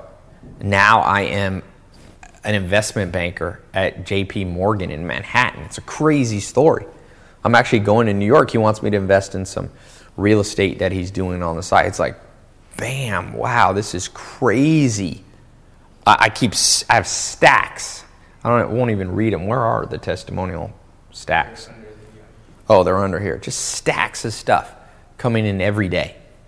I printed some of. I need to print some updated ones, but this is just I don't know a hundred cool ones, and I really see this. My goal now, once you see something's, then you have to create a. Somebody said, "Oh, I met that guy. Oh, you met him? Were you at the retreat? It's cool. Yeah, it was cool. He got up, guy there making an extra seven hundred thousand dollars a year. People just making an extra thousand bucks. It's not about the number; it's about momentum. You know your own number where you are. You know what men- momentum is represented to you. Some of you making a thousand bucks a month would be amazing because you're making zero now. Some of you, you need to make an extra hundred thousand or whatever. You pick your goal. I'm not going to pick that for you. This is not about a get rich quick or a guaranteed. There is no guarantees in life. You might get hit by a car. I might get hit by a car tomorrow. All you can do is control the next 24 hours. That's your best bet and move forward and be a little smarter tomorrow when you woke up. If you want to be a lot smarter every day you wake up, I've got this accelerator. It now has hundreds of hours of stuff with the bonus stuff in there. You can watch five minutes a day, 15 minutes a day. I have people watching two hours a day. You pick that. Depends on how hungry you are. I recommend you watch a minimum of, you know, roughly I would watch 15 minutes a day minimum every other day. And then you could ramp up from there. So it's not that much. If 15 minutes a day listening, you can watch it on your phone, you can watch it on your computer, or you can download and listen to the audio. All right? So uh, that's how the program works. It's, like I said, it's called the Accelerator. It's just a home study deal. So it's home study. You know why I like home study? programs. It's not a college, it's not accredited. So if you want a college degree, go to college. I don't have a college degree, so I'm not that into college degrees. I don't think they're bad, but They're not some magical powder. You can't come to me and be like, Ty, you should do business with me or you should hire me. I'm like, why? Because you have a degree? That don't cut it at Knowledge Society. Trust me. One th- first rule of 67 steps is are you worth a damn? That's what I care about. There's a lot of people coming out of college that ain't worth a damn. Trust me. And there's a lot of people who never went to college that are worth a damn. Now there there's people in college that are geniuses. I don't I just don't discriminate positive or negative based on your college degree. Now, if you went to college and you're a medical doctor or something like that, great. But if you went to college and got an art history degree, great. That, but I'm not going to think you're. There could be a kid who just stayed at home and read and traveled the world and went to the pyramids and, and went to you know uh, St. Petersburg, Russia, and who visited the temples in India, and they know a lot about art history too. It's all about what you know, not what you have on a piece of paper. So if you want a college degree, this ain't for you. If you want to know stuff from real people who have done it, this is what it's about. So you want to learn basketball from a fat professor? Go ahead. You want to learn basketball from a textbook? Go ahead. You want to learn basketball from somebody who played pro basketball? That's my personal way to do it. I highly recommend that technique. I just I uh, I train Muay Thai and I train with a dude that when he walks in there, you're like, mm, I don't want to get in a fight with this guy. He's one of the best Muay Thai boxers in history. He has the U.S. history for the fastest knockout, uh, five seconds. If he had been half a second quicker, four and a half seconds or four seconds, he would have had the world record. He is no joke. But when you look at him, you're like, mm, this guy can fight. He's got all the basically every uh, title you could hold in Muay Thai. Joe, Joe Stitch 'em Up see, you call him Joe Stitch 'em Up because once he fights with people, they get stitched up almost every time. He's the king of elbows. In Muay Thai, you can elbow. If you guys want a little trick on how to throw an elbow, don't elbow like that. You whip the hand down with the, your palm forward. He's one of the only people in the world that know how to do that. You, you that one little trick, because then you hit him with the point. Not that you want to be violent, but just all you women watching, there's only one real defense tool for women in a serious altercation Brazilian Jiu Jitsu and an elbow. You can bite and do some of that other stuff too, but one thing Joe told me, he said, you know, you can be down nine rounds. You hit somebody with an elbow, they wake up and they go, hmm, I don't know if I want to be in this ring anymore. Man, yesterday I watched a Mike Tyson 15 minute training video. Oh man, I was so hyped up. I, it was four in the morning and I was like going in my boxing gym. Dude, this is the future. You guys are part of the future right now. Inspiring knowledge. That YouTube video inspired me. You could have sat me down in front of a trillion classroom chalkboards and told me, well, you want to work out because your cardiovascular system will improve and you have a 17% chance you know, of not having a heart attack by age. None of that work. You think that's going to work on a 14 year old kid? All you got to do is show a Mike Tyson video. And then I'm like, I'm going to go run jump rope for 45 minutes, run five, you know, Mike Tyson used to write, run eight to 10 miles a day. Now, you want to make money? You don't have to you don't have to do some weird thing about give me a financial calculator. Let me hang out with Mark Cuban. And he's like, dude, you know, Ty, it's like, I remember when I'm watching the counter, on, I'm refreshing the computer, and all of a sudden my stock of my company is worth 500 million, 700 million, and all of a sudden I'm looking over to my friends like, I think I'm gonna become a billionaire. He didn't even know it. And then and then he goes, dude, and then, you know, then I bought the Mavericks, Dallas Mavericks. And then he's like, yeah, Ty, uh, I said, I said, Mark, when are you leaving LA? Because he was here in LA. He's like, well, I don't know. I was like, how you getting, you know, what do you do to get back? He's like, oh yeah, I got my, I got my private jet waiting at, it just sits there at LAX waiting for him. He's like, I got my crew waiting there for me. Now, I'm not saying we all need to have private jets. I'm just saying it's inspiring. It might not be inspiring to you. You pick your own inspiration. You might be inspired by the Dalai Lama spends six hours a day meditating. That inspires me too. But this is the future, and you change who you're around, and you change your environment, and then you change. And any other way, you're trying 1950s, old school, not good ways. You know, do you want to be treated by a doctor in 1840 or do you want to be treated by a doctor in 2015? You want your wife given birth to a doctor in 1644 using old school ways of giving birth where 50% of women died? then you're not going to have many kids. Half of them are going to die. You want to be around in 2015. And that's the same way with what the accelerator is doing. You want to learn the old school way?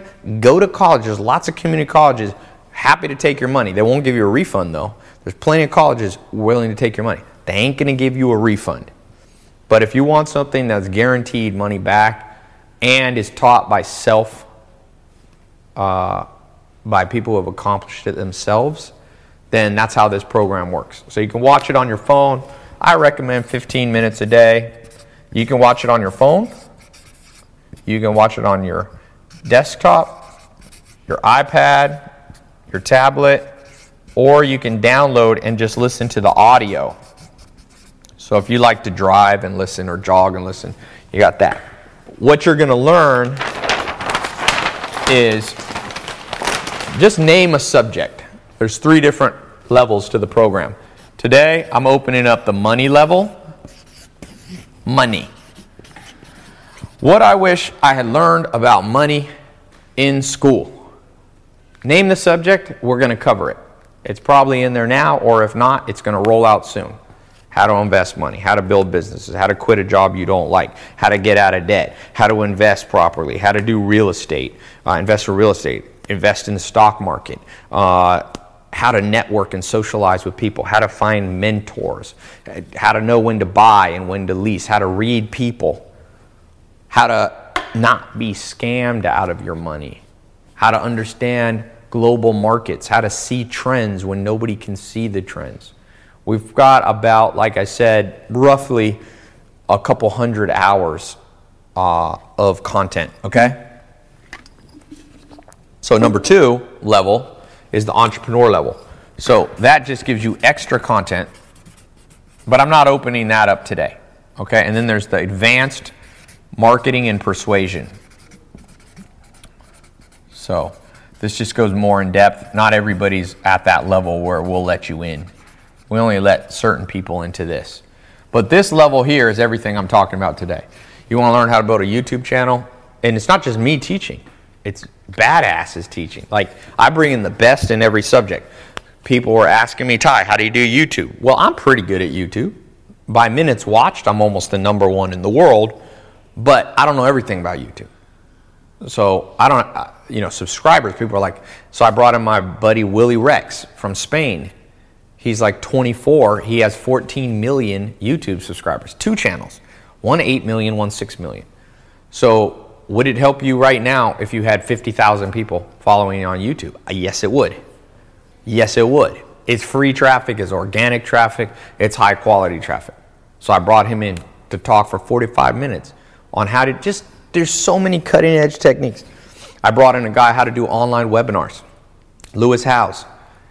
There's a, there's literally a way that you can do online webinars and in conjunction with a free website that's out there that all of you know about. He went from zero money, he built a million dollar business. Million dollar business from scratch. You know how he did it? He's got a best selling book out now, New York Times bestseller. Um, Lewis came in, we recorded for the Knowledge Society. We recorded a talk on how to use LinkedIn. LinkedIn is a gold mine that almost nobody knows how to use. So we recorded on that. I brought in Keith Ferrazzi, New York Times bestseller author on the, the, the, book Never Eat Alone, how to network. He wrote the modern day book on how to win friends and influence people, like Dale Carnegie's old school book. His book is the modern version, how to do it in the modern world. Would it help you if you knew how to raise capital? We got guys like Andre, the people raise a billion dollars. All these things over and over and over and over again. I'm bringing these people in. When Mark Cuban is here, I was like, dude, will you do me a favor? Can you record some private talks straight from a billionaire that I can put in the Knowledge Society and share for these students of this accelerator program? He's like, okay. Boom. Not a bad guy to learn from, right? So that's what you're going to get, and it's going to be delivered to you in five formats. And I'm going to give you three bonuses today. The bonuses are worth more, 10 times more than the whole program. But I, when I roll out programs, and you guys who are starting a business, trust me on this. In 2004, I wrote a manual for my company. Back then, it was a financial planning term, um, uh, financial planning company. It still exists. Called LLG. My business partner bought me out a few years ago when I moved back to California, so he owns it now. But we, we started at 50 50 and I built this company, and I was involved in like I man, manage operations and stuff. And I wrote an article which said, "Overwhelming experience is what you must have."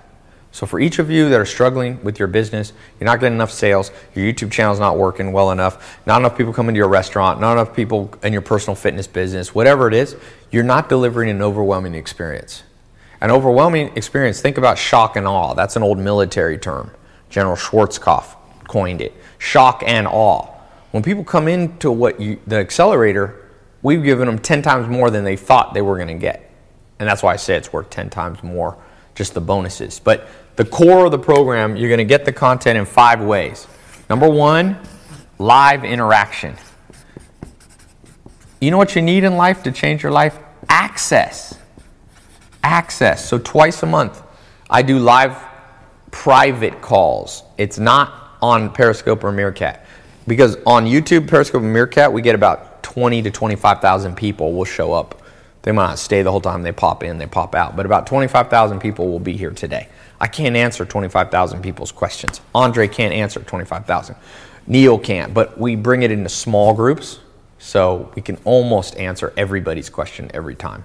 Once in a while, we can't quite get to everybody, but if you have questions, I'm gonna give you access to knowledge where you can actually interact. So, this interactive part, twice a month, we do that. So you don't have to commit to do it every day. Okay. And it's also, so it's twice a month. And a cool thing about it is that we also go with a curriculum. It's really, there's really six things, but we'll just call this, I, I've been calling, there's a curriculum. We do two books a month. Books that nobody knows to read. I'm going to deliver to you. There's been 130 million books. I'm going to take you through two books a month. That means you can listen to them on audio, you can Read them if you like to, okay? And it's not bad. Somebody said, Ty, 857 people. That's only on Meerkat. Remember, we're streaming Meerkat, Periscope, and YouTube. For all of you who, it's funny how people are always trying to like dissect the numbers. I'm not stupid. I wouldn't say a number if I couldn't justify it.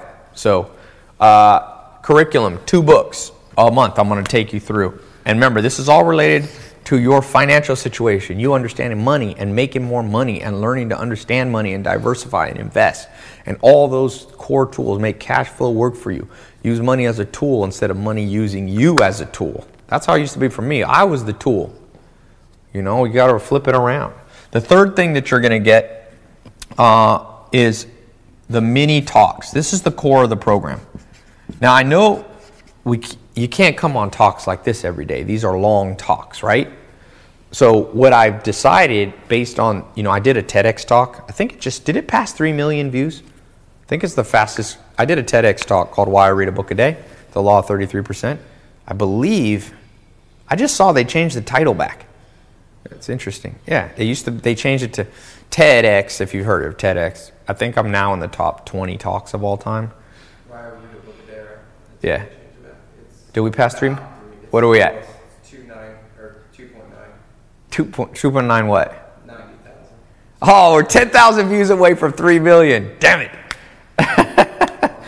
uh, so the mini talks, what I learned from my TEDx talk was that scientifically the average person likes uh, can pay attention for 18 minutes or less.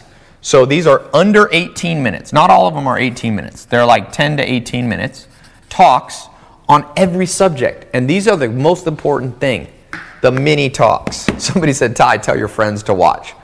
I don't think I'm going to get to millions. I don't have millions of friends. Um, but uh, so these mini talks are cool. Download them. Boom. I just record. I recorded one last week. It's up now. For those of you in the accelerator haven't seen it, the whole program is the cost of the whole program, I should have charged for that one mini talk. It's a, when I was recording it, I was like, I would have paid ten thousand dollars to know this at eighteen. And I'm not saying that in a cocky way. I'm not saying that I'm so great. I'm just saying that info was great. I was talking about branding and difference between building persona business. Like just, I was like, oh my god, what a cool world that this stuff can be delivered electronically, so the cost doesn't have to be high at all. Isn't that cool?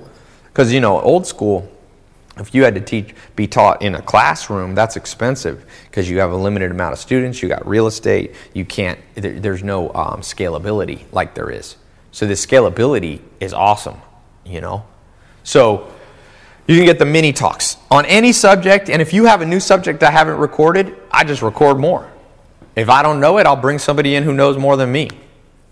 That's how I like to do it. If I know it, I'll talk about it. If I don't know about it, I bring someone else in. The stock market, pretty good. It's not my main core interest in life. I brought in a guy, Patrick Tucker, who manages $145 million in the stock market. That's a good amount, right? Over 100 million he manages for customers for years, for 10, 20 years. Um, real estate. I've done, you know, I had a real estate investment company. I don't love it. But I brought in Cole Hatter and then I brought in the kingpin of all. I brought in Gary Keller, who built the largest residential real estate company in the world, Keller Williams, in the world, not even in the US. I got it took me one year to get him to agree to talk. Man, that talk from him, listen to that one when you get an accelerator. It's from a guy who built the largest residential real. It's not some random guy. You can't get any bigger than the biggest in the world, right? I mean, I guess I don't know if he's the biggest in the universe. Maybe there's some aliens running real estate on Mars with uh, maybe he's running one with uh, Elon Musk, but I doubt it. So, all right, so we have that. Um, yeah, everything. I know a lot about YouTube, but I don't know everything about YouTube subscribers, so I bought in Willyrex. I know about social networks, but I don't know much about LinkedIn, so I brought in Lewis Howes, and over and over, you just keep bringing the best to you guys.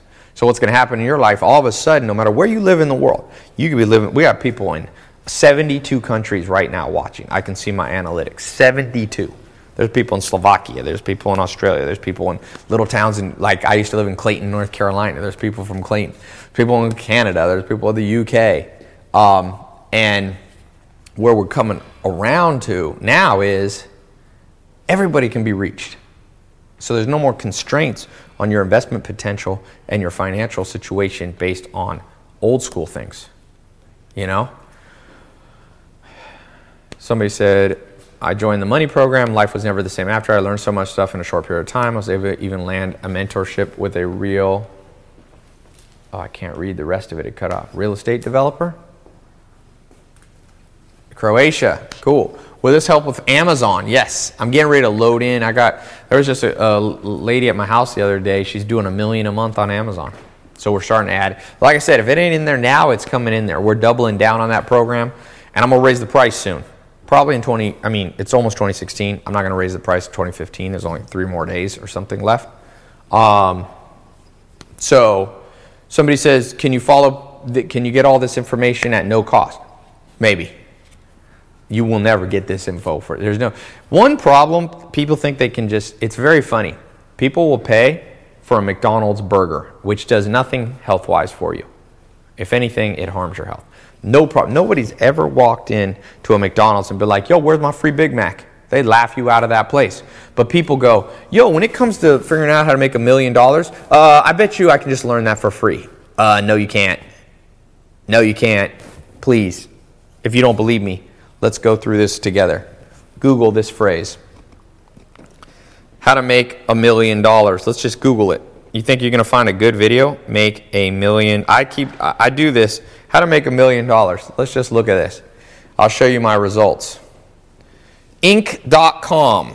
This is their answer. So it's a pretty prestigious magazine written by Jeff Haden. I don't know who the heck Jeff Haden is. Let me see if I can read about him. I don't know if he ever made any money, but let's see. Okay, here's his advice to you stop obsessing about money. Start tracking how many people you help. Stop thinking about making a million dollars and start thinking about serving a million people. This is trite cliche. That's not true. You don't need a million customers. See making money as a way to make more things. Why? What about service business? Do one thing better. Uh, I'd agree with that. Make a list of the world's 10 best people at one thing. Who cares about a list? List will make you poor. Poor people have lots of lists. Rich people, rich people get a lot of stuff done. So it's an article at best it's subpar. That should be a free article because that's about what it's worth. You think that's how you can make a million dollars? I'll tell you the true science. To make a million dollars, scientists have found, economists, that it takes about 10,000 good decisions. I'll give you a better formula. If I had to write a, a little ding dong article like that, I'd have one point. Hang out with people who making a million dollars would be very embarrassing for them. That is a way better. That's not great advice. I mean, that's not complete advice, but that's uh, that's better than 10 of those articles. You start hanging out with people who if they made a million dollars, they would be weeping. You'll be good. You'll be good. Doesn't take too long. That's what I did at the beginning. I bought a program from Corey Rudl online. He was making $8 million a year at 28. I wanted to figure out how to make 100 grand because I had zero, I had 40 bucks or so, 50 bucks in my bank account. So I was like, here we go. There we go. I'm going to hang out with this dude. I bought his program. It was like two to 500 bucks. And guess what? My income went from zero to over $70,000 in six months in 2001 because hanging out with Corey Rudl, even though I never met him in person, he died tragically in a car accident um, in 2007. But it was cool those years that I got to learn from him online and ebooks and stuff. You know, he was a kid, 28, and he was making, I think, around 8 million a year working from his laptop. And I, I didn't know if it was a scam back then, but now I know I know about Corey Rudl and people know him. He was making lots of money. It was real. I was never a cynic. I was never a critic like most of the world. I learned from my mentors on farms, from the Amish. Be open minded. You'll get scammed once a lifetime, but maybe once a year, but you'll learn a hundred things that other people won't learn that are so protective. You know, some people are. One thing that I learned uh, with, you know, I, I trained basketball with Pooh Richardson, who played in the NBA for 10 years, starting point guard in the NBA. He told me, he's like, you can't shoot the ball aiming to not miss. You have to shoot to make it. You can't be that defensive and you can't go, oh, what if I miss? You got to go, I'm going to put the ball in. And that's what I learned back in 2001. I saw an opportunity. I saw an opportunity to learn from somebody. I had an in person mentor named Mike Stainback and then John DeWar and then Al Howe. And when I met those guys, I was like, man, maybe these guys are going to make me work for them as because I started as an unpaid intern at the beginning that I had to work for them and I made no money and they could have been taking advantage of me, but I was like, you know what? Be an optimist. Optimists at the end of the day are going to take advantage of more experiments, run more experiments, and then be able to double down on the winners. Somebody said, Ty, don't take Ty too literally. Poor people are not only ones that make lists, organized people do. No, false. Statistically, rich people do one thing a day. They have diversified. I mean, they have delegated. No, rich people don't. There's a great book on this that's written scientifically by one of the, the top consulting firms, and it's called uh, The Self Made Billionaire Effect. And they research the, wealthiest people in the world, and they have the shortest to do lists. It's not true. Well, I know what I'm talking about. I've read a book or two and been around a few of these people. I'm not just inventing this stuff here. Think about it. Mark Cuban came to my house for five hours. We were playing basketball. He just did, he never answered the phone. He texted a few times. He just shot basketball with me for hours. So, organize lists. Don't get me started on lists. I didn't say rich people have never made lists. I say rich people don't have much lists. Of all the investors who ever invested in me, one of them was the wealthiest. I don't know if he was quite a billionaire, but he was a couple hundred million dollars.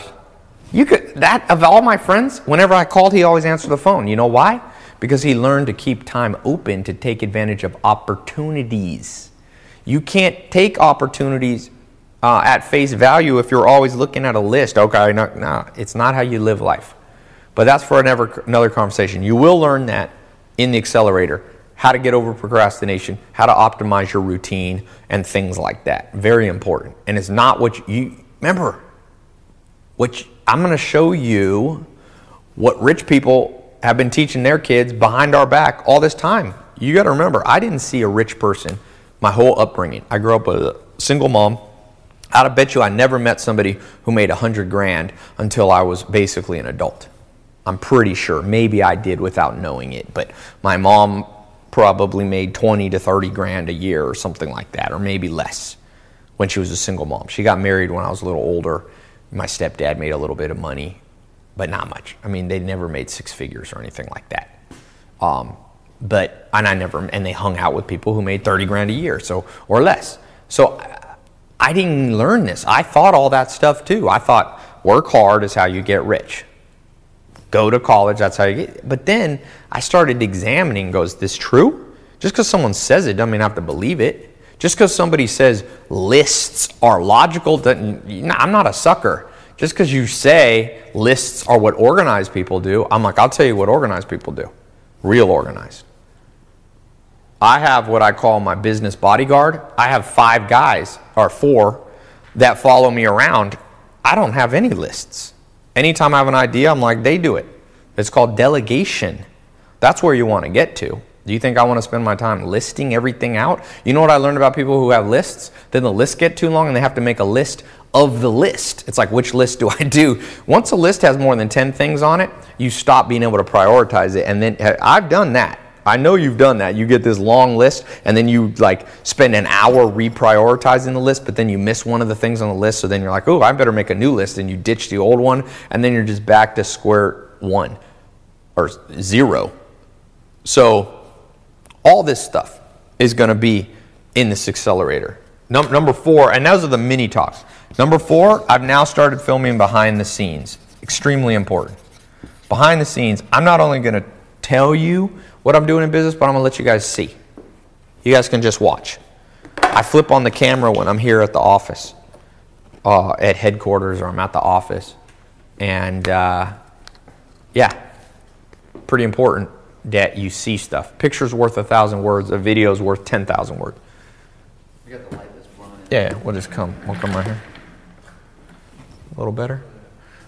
Number five, I'm going to give you motivation minutes. And I'm just getting ready to do this a new way. I got a new idea. So we're going to make a special social network, private one, uh, either Snapchat or Facebook. And I'm just going to post some motivational stuff. It's only for you guys. So I'm going to privately post them. So it'll be pretty cool, right? So motivation minutes, just if you don't have much time. And then the sixth thing, I'm going to give you preferred access so I, have been doing this access, uh, you know, twice a month. But then I realized if you only went to a gym and worked out with a personal trainer twice a month, that's good, but it's not quite enough. So I started using Periscope and Meerkat uh, and YouTube, and now I go on about three times a week. Okay, three times a week, and I answer questions specifically of people in the accelerator. So you can get access to whoever I'm around, to ideas on an ongoing basis to keep you motivated, keep you moving, moving forward. Okay? So, what are the bonuses? I got three. And the third one is time sensitive. Why? Because some of my best stuff, look, I'm a businessman too. I'm getting ready to buy up a couple new companies. Um, some of you heard of them, probably heard of these companies. They're pretty big companies. We're working on some deals. That's partly why Andre and and uh, Neil were here. These investment banking guys okay, because I'm working on big stuff behind the scenes. And so um, I don't tell every little trick I have in the accelerator. I give you a lot, more than is possible to really take in. But I've got these little, I've started doing this just to reward people who are like real action takers. I'm to let 20 people have a peek into something more intense on today's subject. Now, in the accelerator, we cover this too, but it's just an extra, extra bonus. So, I think we're ready to go. I'll see some of you in the accelerator I'll see some of you in the 67 steps.